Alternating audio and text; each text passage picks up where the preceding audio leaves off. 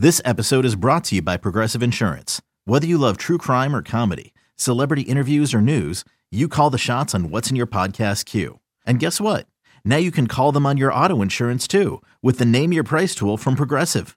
It works just the way it sounds. You tell Progressive how much you want to pay for car insurance, and they'll show you coverage options that fit your budget. Get your quote today at progressive.com to join the over 28 million drivers who trust Progressive. Progressive Casualty Insurance Company and Affiliates.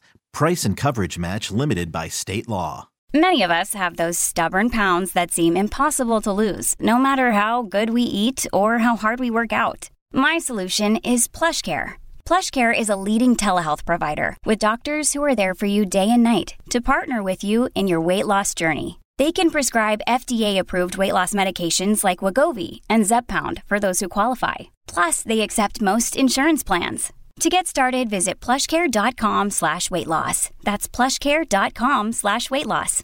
Clap, clap, clap, clap your hands and stomp your feet. You're listening. You're listening to the Clap Your Hands podcast, hosted by Eliot Shorr-Parks and Kyle Neubeck. Here they go.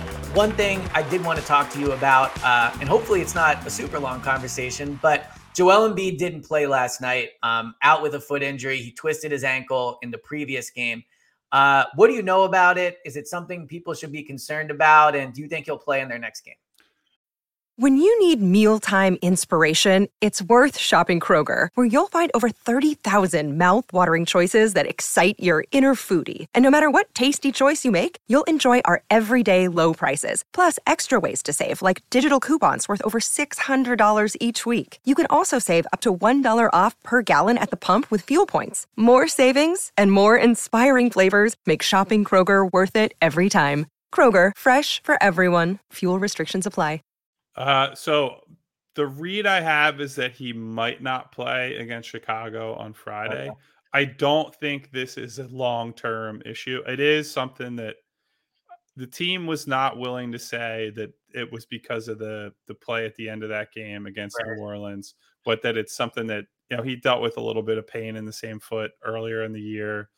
That if this was like March and they're fighting for home court with some of these teams, I think he probably would play these games. But because we're in early January, because there's just not a lot of upside to playing a big guy dealing with foot pain yeah. in games against like Indiana and Chicago, I think they're taking the uh, the cautious approach. Um, I I would question somehow they used him recently. Like I don't know why he played against Oklahoma City, for example. There's just no mm. reason to play him against a bad team on a back to back on New Year's Eve. You're sitting now. James sat and PJ sat, so I think it was probably like, well, we need one of these guys. yeah, but it should be at the top of that pecking order. It should be what's Embiid doing, and right. then you decide after, right? And honestly, I if I'm them, I'd rather lose to the Thunder, and they had no chance to lose to the Thunder that night because the Thunder sucked. But yeah. I'd rather lose to the Thunder than overexpose Joel. Um, now, I'm sure he has quite a bit of say in that. I, I know he's aware that for MVP type discussions, that every game he misses ends up weighing a lot heavier for him than other guys, which is a mm-hmm. sort of a weird thing because of his uh his past. But but yeah, I, I don't think it's anything to be super concerned about. But a big guy with a foot pro or not foot problem with foot soreness is something you have to take very seriously and it's the right thing that they're doing right now. It's just saying we don't need him for these games, and you know James and Tyrese and De'Anthony and these other guys can get us through for the time being.